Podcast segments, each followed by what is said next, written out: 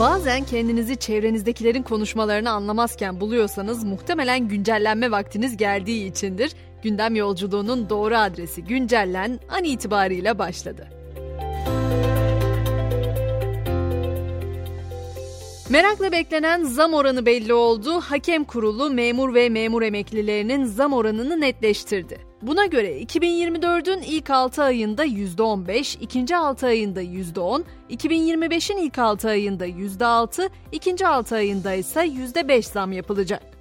İkinci el araç ve gayrimenkul satışına ise yeni düzenlemeler geldi. Artık ilan sitelerinde kendi kimliğini gizleyerek sahte hesaplar üzerinden ilana çıkılması engellenecek. Kişiler kendisi, eşi veya bir ve ikinci dereceden akrabalarına ait olmayan ikinci el araç ve gayrimenkul için sadece yetki belgesi alarak satış ilanına çıkabilecek. Bu kurala aykırı her ilan için 10 bin ila 100 bin lira arasında ceza uygulanacak.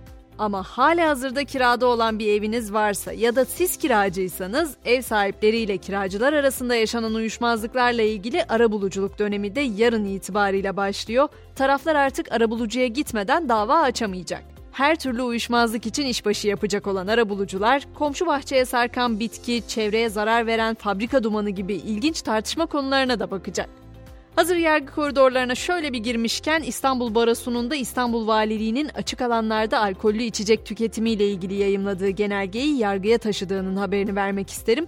Baronun açıklamasında özel yaşamın gizliliğine müdahale edildiği vurgulandı ve valiliğin genelgesinin iptali için dava açıldı. Peki biz bunları konuşurken dünyada kim kimi dava ediyor derseniz mesela Amerika Birleşik Devletleri'nde bir mahkeme Burger King'e menülerindeki Whopper hamburgerinin görsellerinin gerçeğinden daha büyük olduğu gerekçesiyle dava açılabileceğine hükmetti. Fast food zinciri müşterilerine hamburgerini daha dolu ve içindekiler taşıyor gibi göstererek yanıltmakla suçlanıyor. Fransa'ya geçtiğimizde okullarda kızlara abaya yasağından sonra erkeklerin de entari giymesi yasaklanıyor. Fransız Eğitim Bakanı konuk olduğu bir radyoda 4 Eylül'de başlayacak yeni eğitim öğretim dönemi itibarıyla kızların giydiği abayaların yanı sıra erkek entarilerinin de yasaklanacağını açıkladı.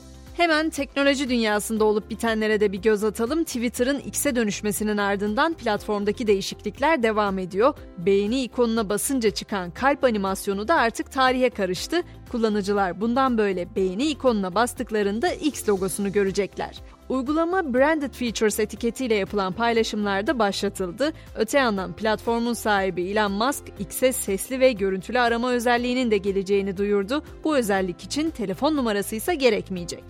Son durağımızda yine uzay olacak. James Webb Uzay Teleskobu şimdiye kadarki en çarpıcı görüntülerinden birini kaydetti.